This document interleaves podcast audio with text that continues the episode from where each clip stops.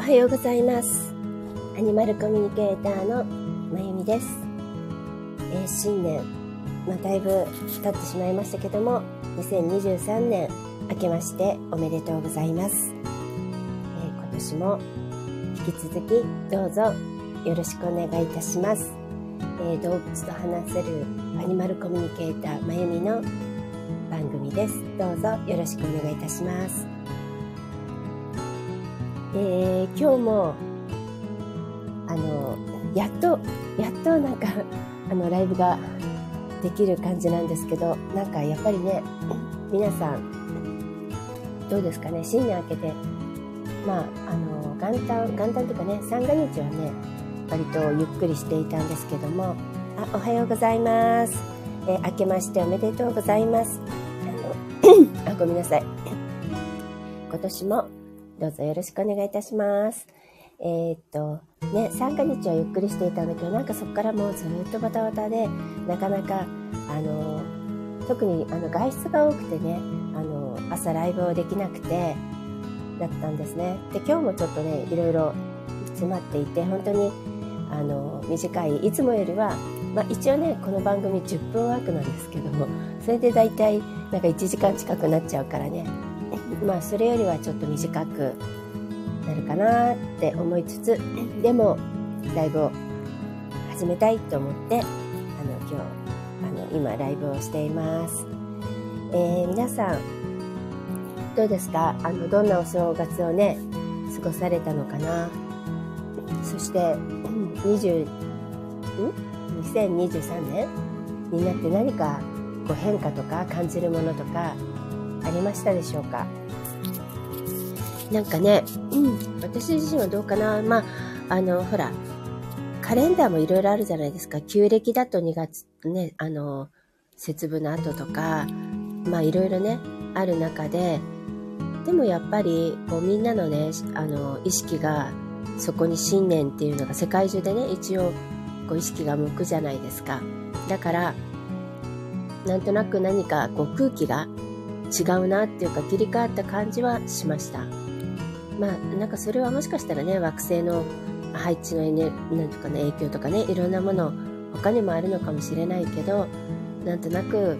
うん、変わ、違うな、2022年とはなんかまた違う、あの、良いとか悪いとかではなくてね、変わったって感じはしました。ま、まあね、特にあれですよね。12月の年末のなんかバタバタした？せわしい時期から急にパターンとこうねあの一応少しこうお正月だからのんびりムード。国によってはねもう元旦だけであのね三が日とかないとこ多いんですよね。1日だけニューイヤーを祝ってあとはもう平常通り平常運転っていうところも多いみたいだけどでも一応ニューイヤーっていうね元旦はあるわけだからなんかそのメリハリっていうの？それもね違うからすごくエネルギーが変わった感じもするしあのどうだろう全国的にどうだったのかな？あの関東はすごくそそっから1週間以上かな？っていうか今もねずっと雨も降ってないんですよね。あの年明けてからね。ほぼ、まあ、曇りの日はあったとしても、うん、それでも曇りの時々晴れぐらいの感じでものすごい今日もそうなんだけど晴天なんですよね。だから余計なんか晴れ晴れとしたそして穏やかななんか感じにがまあしてるのはどうですかね？皆さんどうですか？私だけかしら。それでうん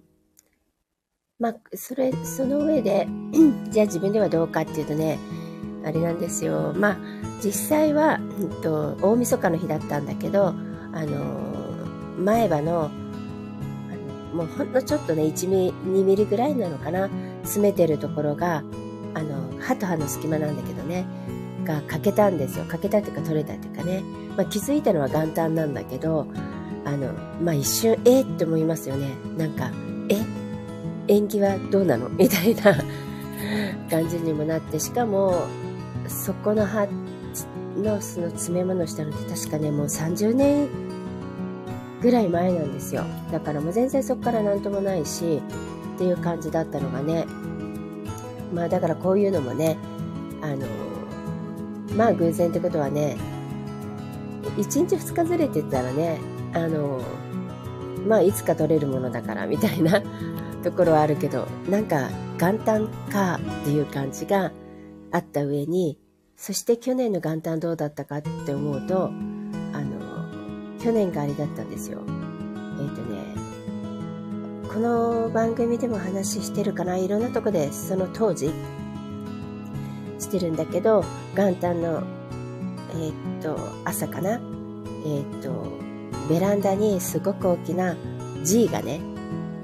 ゴキちゃんね、がいたっていうかでも全然微動だにもしなくて固まってるので、あ私は死んでるんだなと思って。で23えっ、とまあその日はうんそのままにして。で2日次も動かないし2日か3日目2日だったのかな？3日目かな？なんかとにかくお洗濯をしなきゃと思ったから3日ぐらいの気がするんだけどあのその洗濯の物干しの下だったんですよだから、で、そのままずっと動かないからね。あの、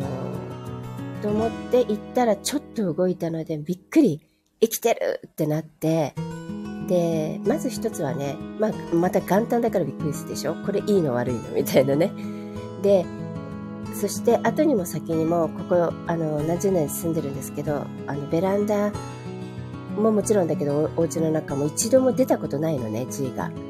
で、まあ、あの、ちょっと、上、マンションの上の方ってのもあって、上がってこないのか飛んでこないのか、いないんですよね。それが突然いた。で、しかも死んでいるかと思って、だから寒くて固まってたんだよね。そしたら、動いた。っていうとこから始まって、で、そこからね、あの、まあ、このままだと本当だから、寒、まあね、冬っていうのでもあるし、めちゃくちゃ寒いお正月だったんだよ、確か。だから、このままだと本当ね動けないぐらいだからね。あのでそこちょうど日陰なんですよ。だからここにずっといると本当にまずいからであのちょっとねあのお隣さんには申し訳ないんだけどお隣の方のベランダだとちょうど日が当たるのね。だからあのそっちに行った方がいいよっていうのを話しかけながらの、えー、ゴキちゃんとの数日があってなんとえー、っと私もね別に好きなわけでも得意なわけでももちろんねなかったんですよ。だけど本当にね心が通っていってで最後あのそっちに行った方がいいって言って何回も説得して行きかけた時にこう覗いてると振り返って戻ってくるんですよ。だからダメダメこっちに来たらあのー、凍えちゃうからって言ってパッと隠れるとまたくるりと前を向いて向こうに行こうとする。でまた気になるから見てたらまた気配を感じるんでしょうね。でまたくるっと振り向いてこっちに寄ってくる。なんかその繰り返しでああダメダメこのままだと本当にあのね日陰で寒いし日が暮れちゃうって思ってとにかくあの日があるうちにね日に当たった方がいいと思ったんですよ。なのでそこからはこう見えないように ちょっと別の窓からねじっと見てたらなんか止まったりしながら前に進んでいってで無事にあの日向の方に行ってくれてそれ以来一度も見かけてないんだけどその数日後もねなんか知らないけどだからあの G とかゴキちゃんっていう意識ではなくてあの子なんですよ。あの子はどうしてるかなちゃんとのあったかいとこにいてね生き延びてるかなあの子はちゃんとご飯食べてるかなってね、そんな意識になってしまって、そしてそういう自分にもびっくり。え、G なのにそんな風に思える自分がいるんだって。で、そういう風に思っちゃうんだって。だからもう、私の中ではもはやそれが、例えば G なのか、猫なのか、犬なのか、人間なのかっていう感覚はなくてね、あの子、あの子はどうしてる？ってなったんですね。だから多分まあ私が特別なのかなわかんないけど、あの、多分人間にはそういう心があるんだと思うんですよ。本当に心が通じてくると、相手が、だから動物なのか人間なのかも関係ないし、それこそ敵とか味方とか、人種が違うとか、そういうことでもきっとなくなってくるんだと思う。あの、例えばね、戦ってる相手でも目と目をがあったら、うん、あの、殺せないって戦争の時にっていう話聞いたことあるんですね。だからやっぱり人は人、人っていうか命は、あのね、健在意識とか表面意識では違うことを考えてたとしても心がハートとハート心と心魂と魂が通じてしまうとやっぱり通い合ってしまうあのちゃんと温かい血がね流れてるからうんあのなんていうのかなスルーしたり他人って感じがしなくなるのかなって私はその、えー、ごごきちゃんをね通して学んだっていうか教えてもらったっていうかすっごいびっくりした。うん、出来事だったんです。あの、去年の正月はね。で、あ、おはようございます。ありがとうございます。絆さん。で、あの、そうですね。だからね、そうそうそう、まあ、ゴキちゃんっていうか、その、うん、を愛おしく思ったのが初めてで、でそう思える自分にもびっくりしたしその数日がね実は実はとてもそのやり取り含めて すごく今でもねあの心に残ってるぐらい楽しかったですね。やっぱりあのー、まあ、ゴキちゃんってなければそのセミさんとかねコガネムシとかテントウムシとか、えっと、ハチとか、えっと、バッタとかいろんな虫とねあのベランダにやってきてくれる、虫たちとこうコミュニケーションすることはたくさんあってでそれはもうやっぱり楽しいしあったかいものなんですよでもそれとねで愛おしく思えるその時のそれぞれの出会った命たちとねだけどそれがゴキちゃんでもできるんだなっていうのをね本当にね教えてもらった元旦早々が昨年だったんですそして今年はあ、ごめんなさい。アフリカからのね、配信じゃないのよ。あタイトルがね、あのね、あの、文字数の関係で、あの、タイトルも、プロフィールとかも全部あの、他もそうなんだけど、そういう風に入れてるのは、え、ー、と、私は、え、ー、と、ちょっともう昔なんですね。20年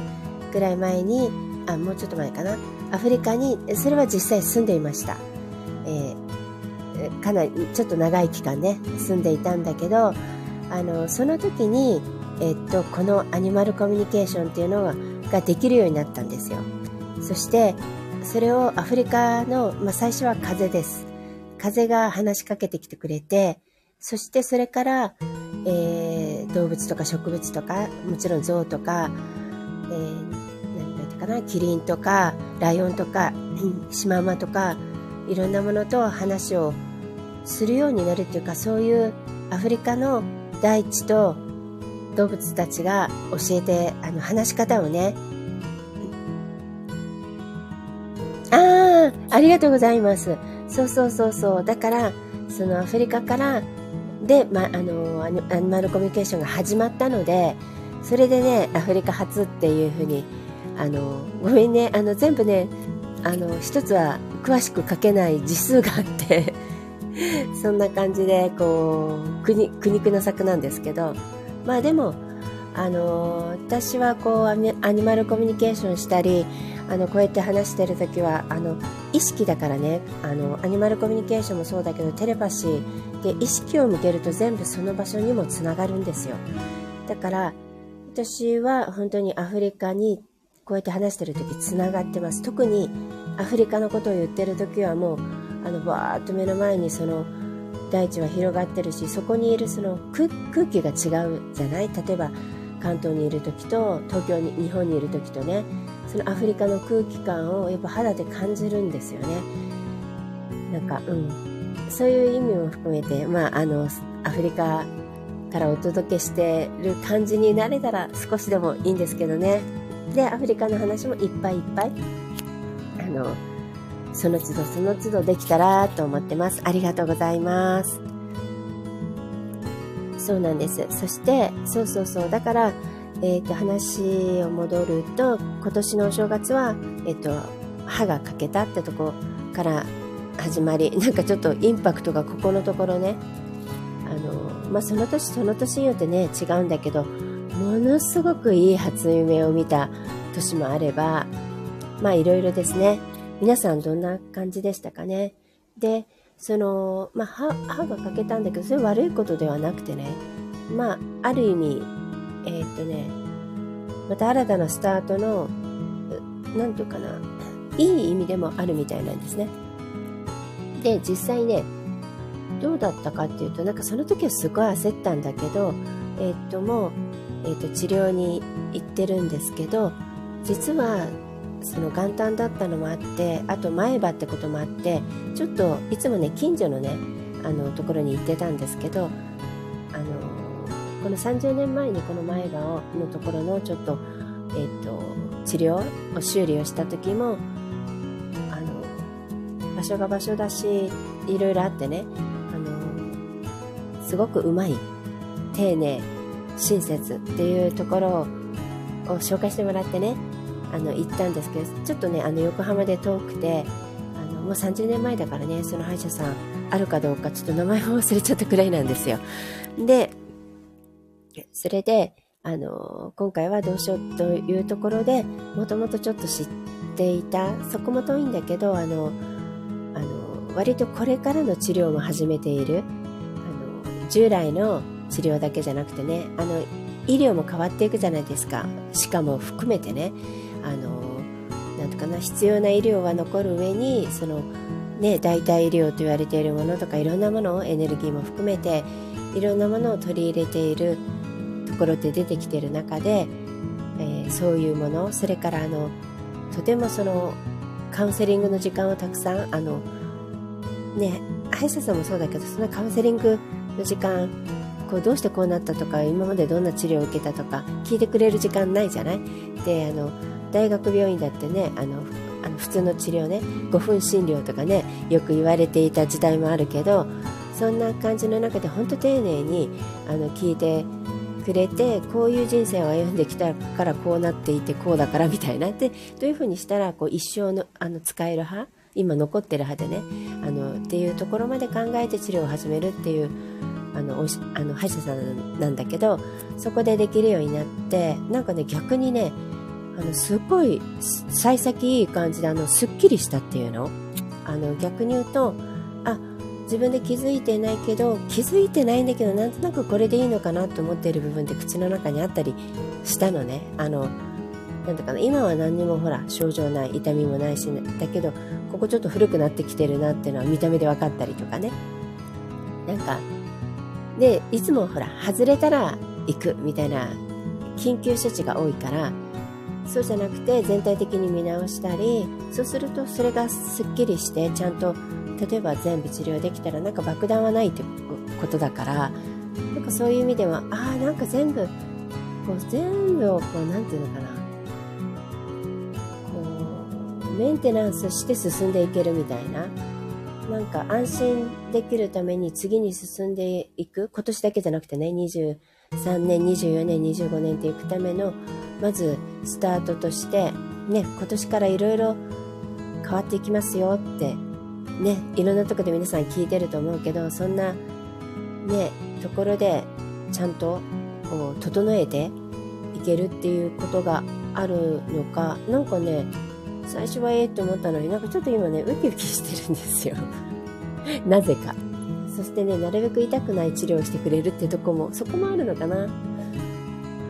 なんかで遠いんだけどそれもあの私行ったことない場所なのでちょっと旅と思えばいいのかなみたいなね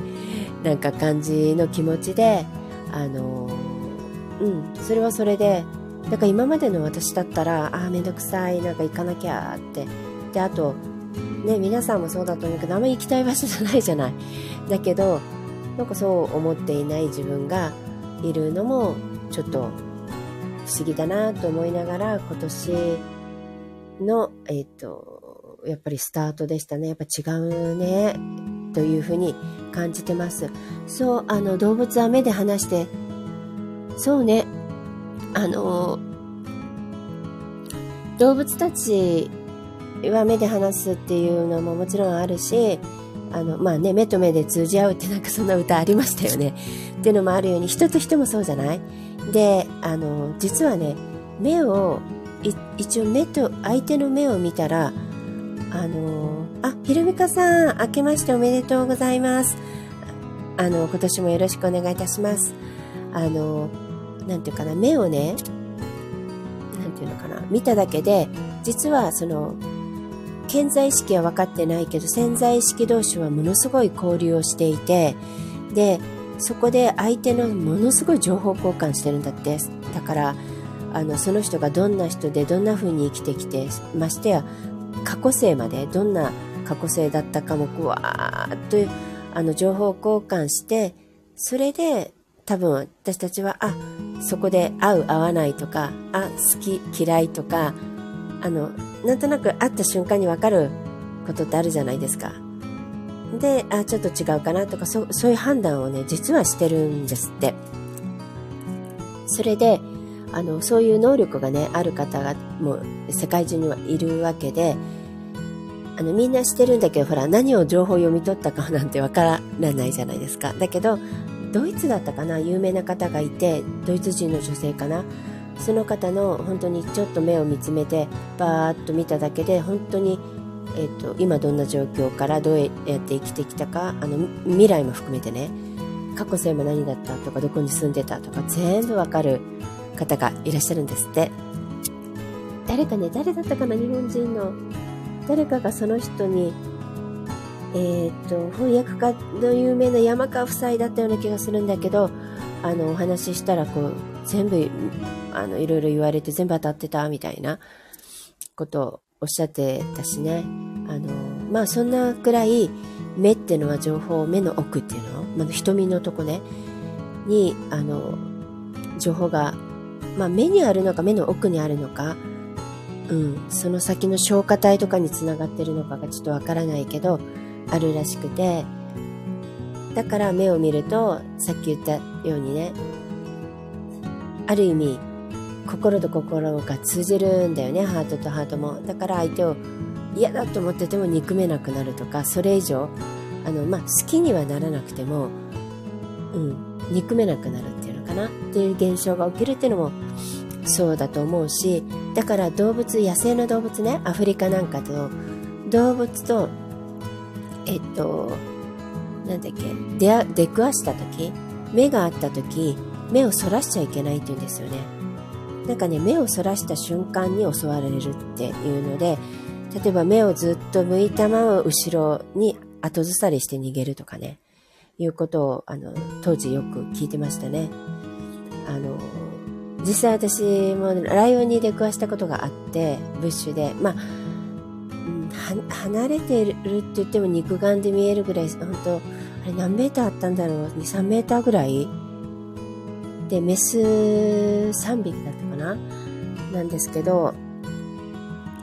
やっぱりその時そうしましたね。あの、目を見たまま。あの、うん。あの、ね、だからそういう目と目ってすごい大事？みたいなんですよね。うん。いい意味でも心が通い合う感じっていうのかな。もちろん、目と目が合うだけ、あまあね、例えば、私さっき話してた去年会ったゴキちゃんなんかは、まあ、目がどこにあるのかわかんないしね。あの、目があったかどうかわからないけど、心が通じた瞬間、そのハートとハートが通じてる、コミュニケーションしてる瞬間は目が合ってる感じです。うん。あの、イメージで言うとね。そんな感じなので、本当に、ね、あの、目と目が合うと通じ合う部分があるっていうのは皆さんちょっと覚えておくとね、あの、いいかなって。そう。だから私たち意識してないことでも、たくさん情報交換はね、してるんですよ。だから普段からね、気づいてないけどテレパシー使ってるって話もね、あの、いっぱいしてると思うんだけど、その直感とかね、あと、あの、直感ひらめきっていうのもそうだし、違和感とか虫の知らせもそうだし、でそれと同じように、えっと、意識してないけどその、ね、目と目とで情報交換してあのコミュニケーションもしているだから私たちのコミュニケーションって実はそのまあメインはねこうやって言語ですることがメインだけどもそれ以外もいっぱい使っているっていうことなんですよね。えっ、ー、と街中であるひろみかさんトレーニング中のボーダーコリーさんとうっかり目が合ってしまった瞬間飛びかかられそうになったことある。うん。が静止してくれたので、トレーナーさんが危ないことはなかったって。うん。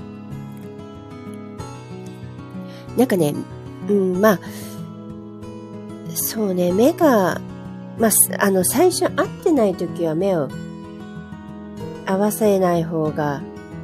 いいっていうのもあるんですよね、動物。でも、どっちかっていうと、目が合って出くわした時は大体目が合ってしまうので、そしたらもう反らしちゃいけないってことなんですよ。目が合ってしまったら反らしたら逆に襲いかかる合図なんですね。だから目が合った時は反らさない方がいいっていうのかな。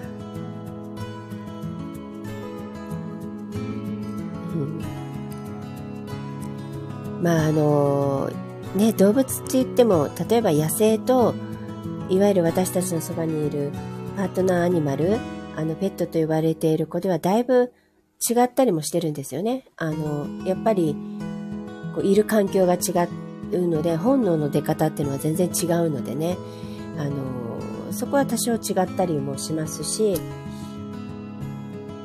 なんていうの？例えば、野生の子は基本病気がないです。で、病気になるとしたら、その感染症とかその傷口からとかなんかのウイルスとかね、そういうもので、いわゆるえーと、私たちの周りにいる動物は今、ま、ほぼ人間と同じ病気がありますよね。成人病って言われている糖尿病からなんかそういう内臓疾患そのまあ、がんも含めていっぱいあるじゃないですか。そういうものは野生の動物は基本ないんですね昔から。だけどじゃあなんでそばにいる子たちがあるのかっていうとこういう環境なんですよね。野生とは違うじゃないですか。生きている環境が。それがいい悪いではなくてねこの人間の社会に合ったあの暮らし方をあのしているのでそれに伴うあの普段本来なら持っていないあの病気になったりまあもちろんねあのペットと呼ばれているパートナーアニマルの場合は、えっと、飼い主さんとリンクしているので良くも悪くもね。だから影響ももちろんあります。プラスえーと、そういうこの人間社会の中に生きているという環境の影響もたくさんあるのね。だから本能っていうのも全然違ってくるんですね。もちろん大事な基本的な本能。だから彼らも私たち人間もそうなんですよね。あの生きるためのサバイバルの本能っていうのは誰も消えてないです。だからいざとなった時命の危険があるってなった時はそれが最優先にあのどこにいようともねどんな子でも働くんですけどまあでも普段はそれは発動しないのでね。そういう意味ではだからやっぱまたちょっと考え方をねそうそう野生では歯周病もないどころかあの人間だってね本当はだから現地のあのえっ、とアフリカでもねそうだったんだよ。歯磨きしないんだよね。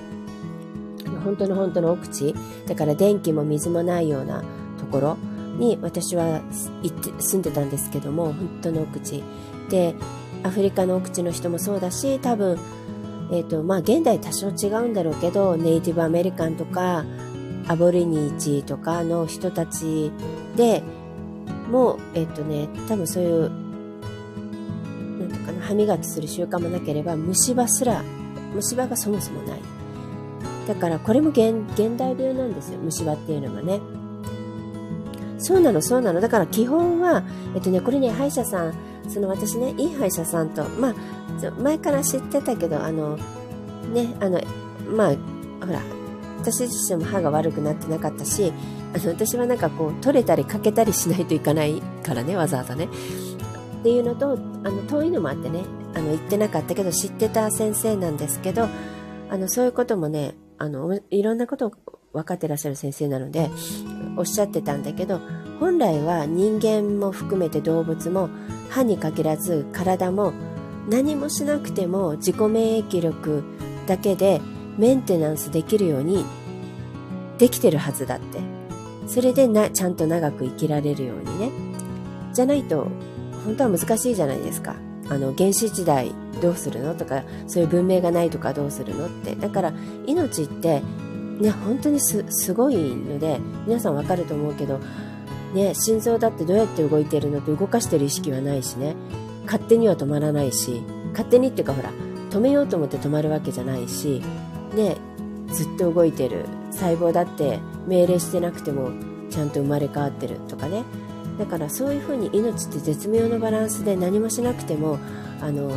ちゃんと自分の中でその自情効果あのがあって自情作業っていうの？があってちゃんとあのうまくいくようにできてるんですって。だけどそれがいろんな環境や文明やいろんな問題人間の場合は食べ物だったりもするしねあのいろんなものであのいわゆる病気というものが出てきているっていうことなので本当は何もないんですよ。あのだからそれこそ風邪をひくみたいなことはあのあるかもしれないんだけどね。あのもともとはねそういう病気はねだって風邪は病気じゃないっていうじゃない？あの万病のもとっていうぐらいあの風邪をひくことで免疫システムを強化してるとかあのバランスを整えてるって昔からね言うからあの風邪ひいても行った方がいいんですよって全然引かないと免疫力上がらないんですよっていうお医者さんもねあの昔からいるんですよねだからあのそういうものはだから動物だって人間だってあるかもしれないけどいわゆる今私たちが考えているようなものはないってことなんですよね。そうなの。だからね、自然に帰ろうとか、ね自然に学べとか、自然に習えっていうのはそういう意味もあるんですよ。もうすっごいこの言葉ね、えっ、ー、とね、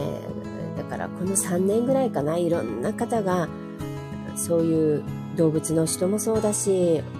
医療関係の人もそうだし、あの、経済学者ですら、そういうことを経済だって同じなんだって自然の流れっていうのがあってあのいわゆる自然のリズムを見ているとそれと全く同じような流れがあったりするそうなんですね。だからあの、まあ、惑星のだから配置だから例えば今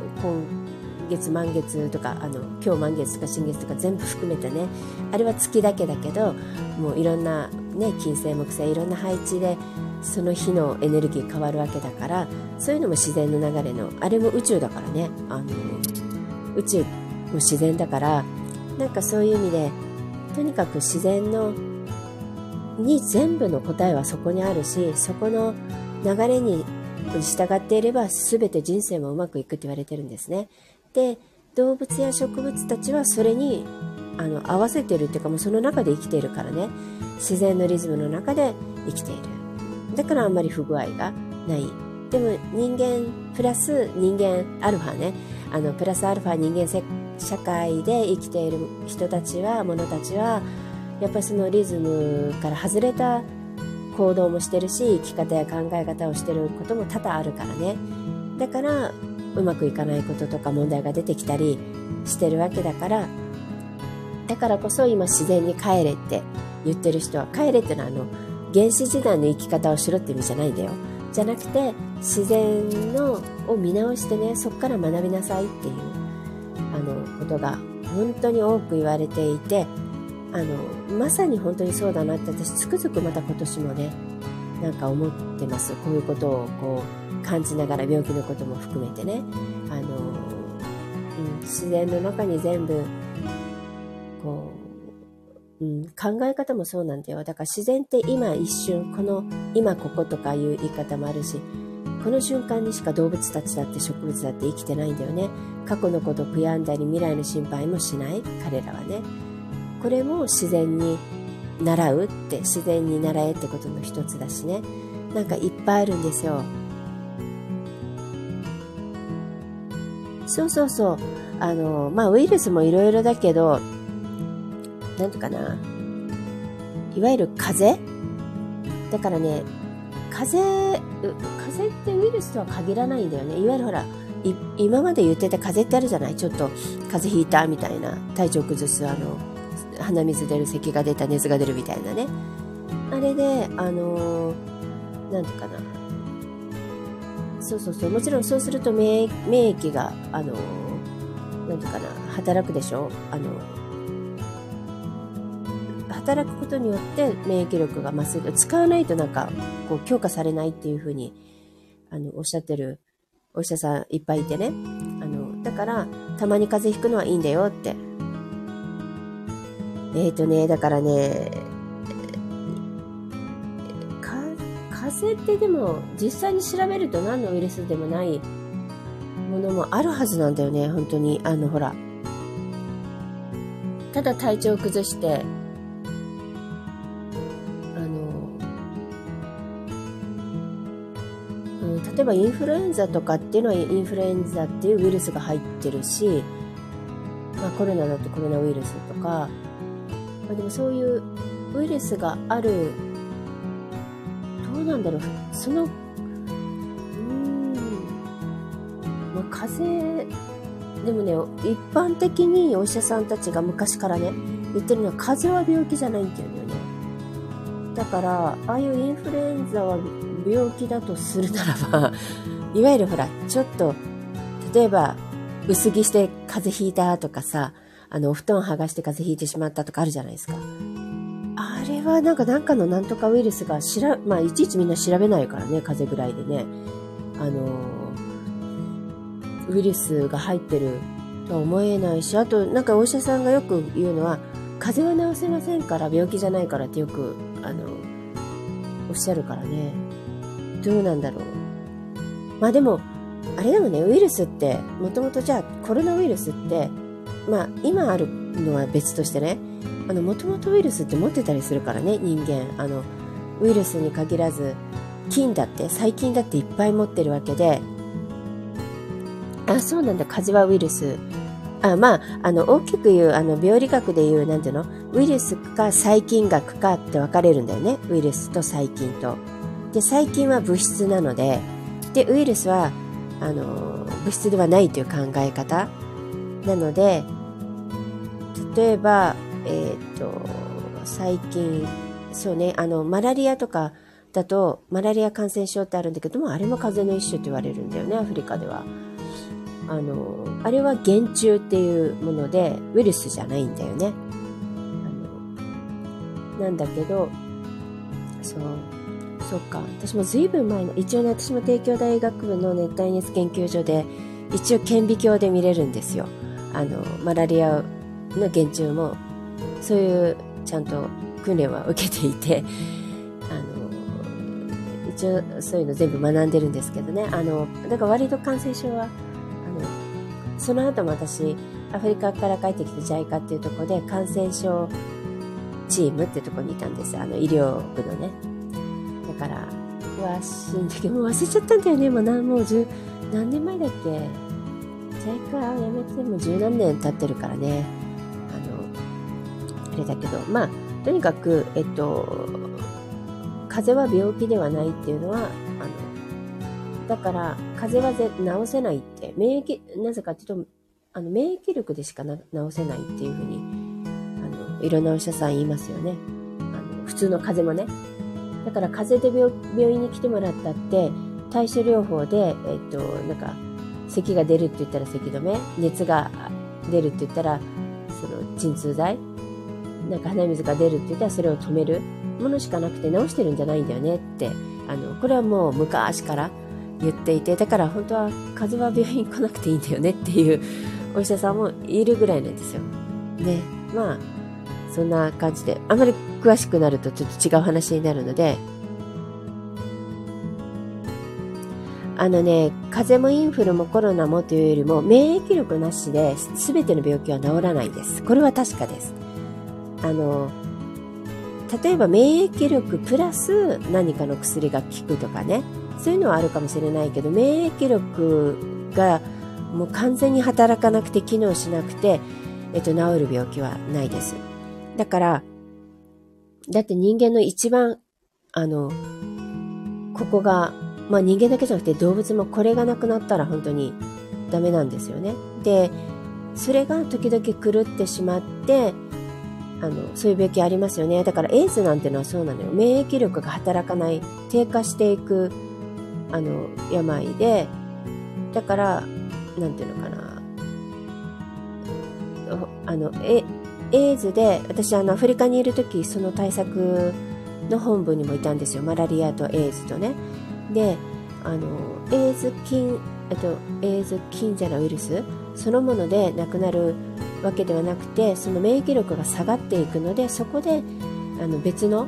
それこそ風邪をひいたとかね。なんか別の感染症であの亡くなっていくことが多い。であのがんとかもそうですよね。最終的にもちろんそのがんによっていろいろなところがあの機能が低下していく。でその最たるものが免疫力が落ちるんですよね。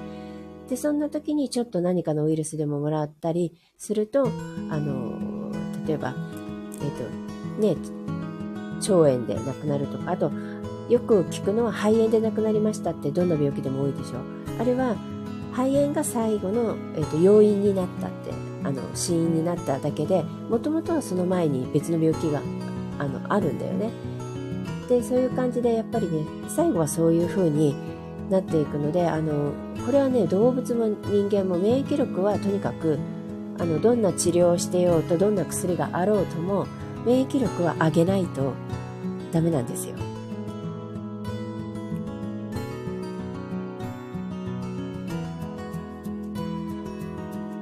そうね、あの、まあ、自己免疫疾そうね、あの、まあそうだし、自己免疫疾患じゃなくても普通の人でも、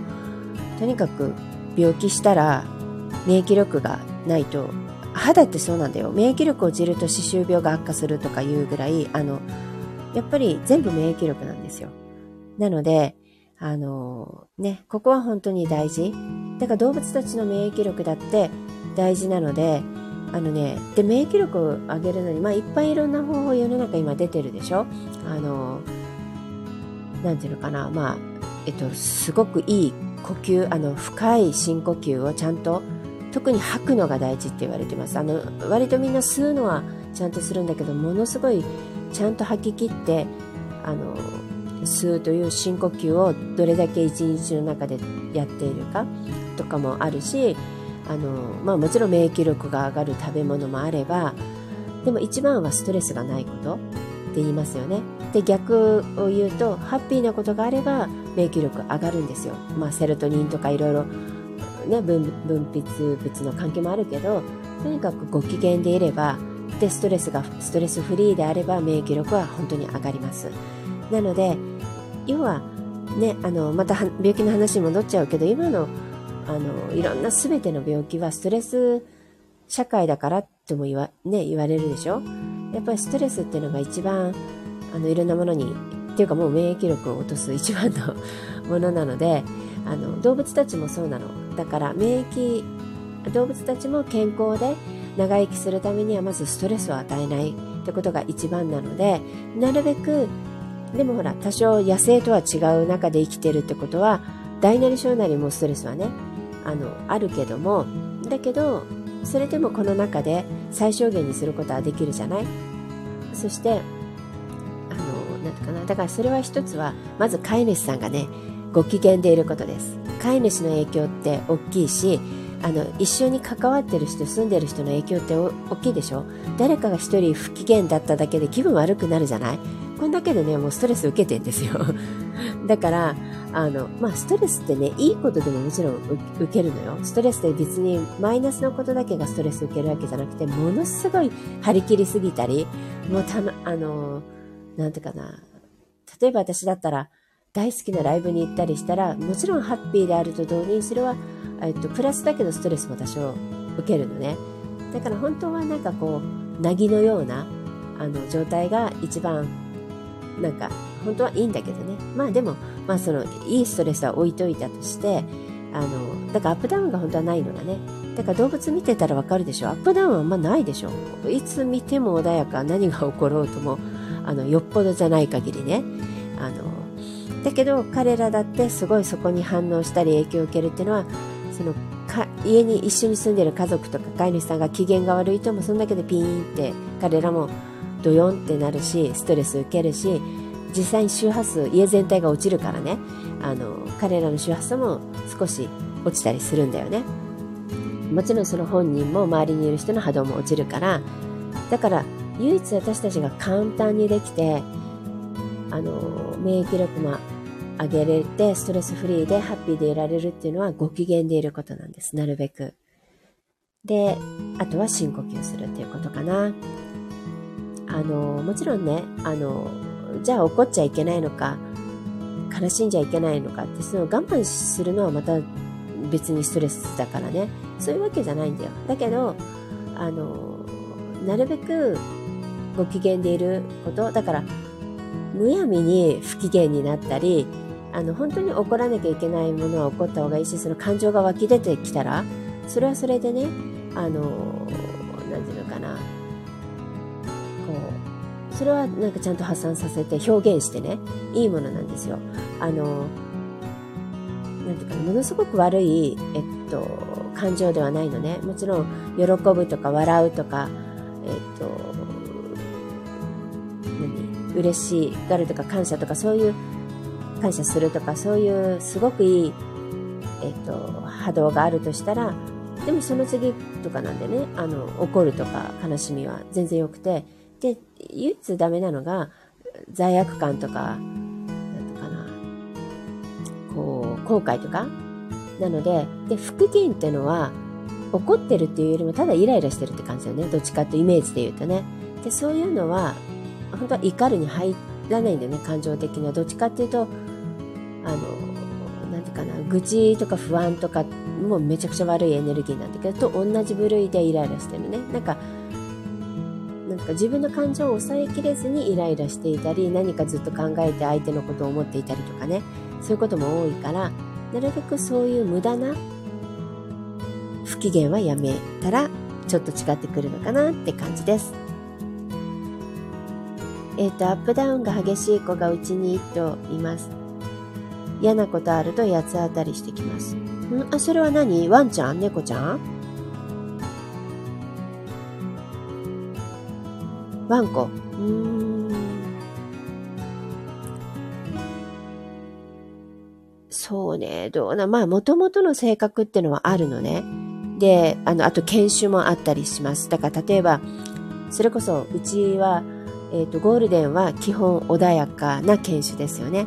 で、それに比べると、例えば、ほら、犬ってさ、なんかいろんな目的で新種改良してるから、やっぱりその気性の激しいそういうふうに作られているもともとの犬種っていたりするわけよね。あのそういう子はちょっと気性が激しかったり、アップダウンがあの、え、ー、と、パブとか、なんだっけ、あの、フレンチブルーとか、あの系はこう、アップダウンが激しいって言われたり、あの、そういう風な研修って言われたりするんだけど、えっとね、ミックスだとね、あの、いわゆるさ、昔からよくいる雑種っているじゃない？は強いんですよ。いいろんな、あの人間もえっ、とね、ハーフの人は綺麗っていうのと一緒でね、ミックスはいろんないいところが重なり合ったりするから、あの、体も強いって言われるんだけど、あの、今わざと掛け合わせしているものは、ちょっと違う部分が出てきているっていう、なんかね、あの、そういう、何、学会の見解もあるみたいですよ。あの、無理やりってところがあるからね。だから、それでちょっと、あの、バランスが取れていない。かったり、まあもともとのね、その親親の持っているものも何だったかにもよるからね。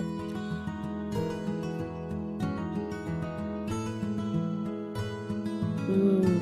なんかね、その場合はね、その多頭飼育崩壊でしょ？だからもともとの環境とかトラウマも大きいのね。だから、まだね、えっと、トラウマってそんな簡単に言えるものじゃないし、その一番動物も人間もそうだけど幼少期の愛着期間母からの愛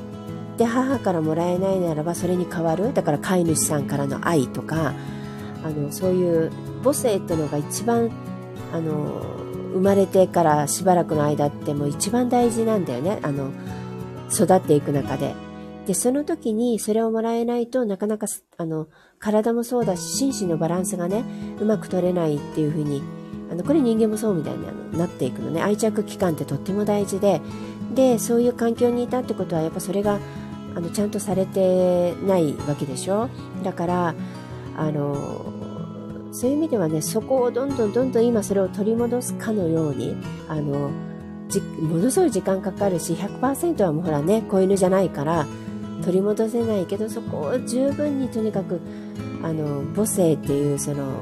母性の愛ね、慈悲の愛っていうのを、あなたはいるだけで何をしてても愛されるんだよっていう、それが愛着期間なんだよね。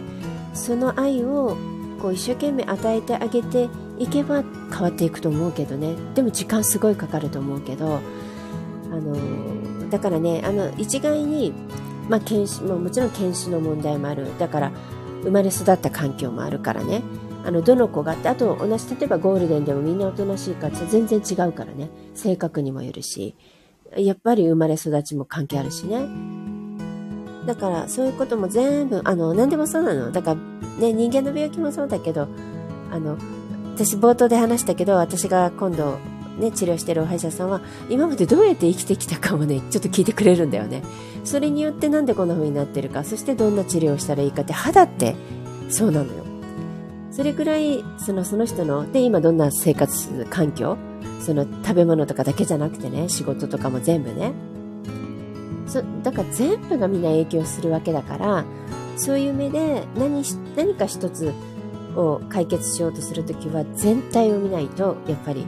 わからないんですよね。そうそうそうそう。全体を見て、そしてその子が今、まあアニマルコミュニケーションだと、そして今何を本人がどう思ってるかも聞かなきゃいけないしね。どう感じているか。で、どうしてほしいかって意思も、意思の力ってすごい病気を治す時も影響するでしょ。本人がもういいって諦めたら、それこそ免疫力も下がるし、あの、何ももう治っていかないっていうから、あの、やっぱり本人の気持ちっていうのはすごい大事なのでね。あの、そういう意味で本人の気持ちを聞くためにもアニマルコミュニケーションあるし、説明をするためにもね、こうだからこうした方がいいけどどうしたい？どうする？っていうのを聞いていくのもアニマルコミュニケーションだから、そんな感じでね、必要なのよね。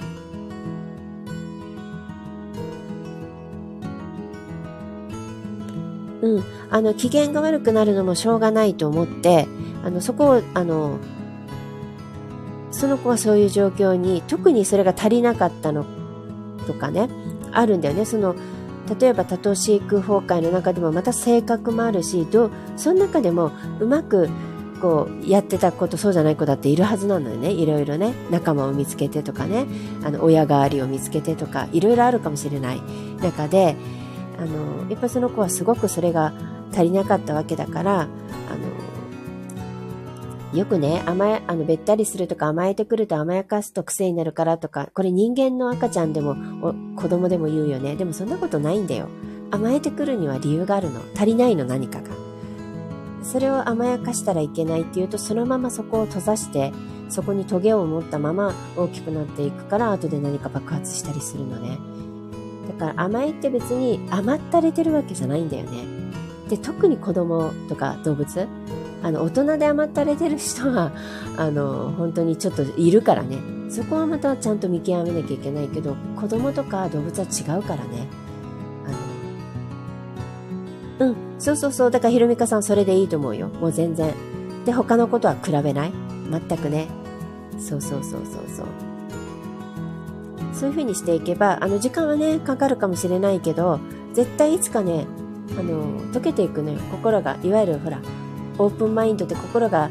こう、凍っていた心が溶けていくっていうでしょ？溶けていく時が来るから、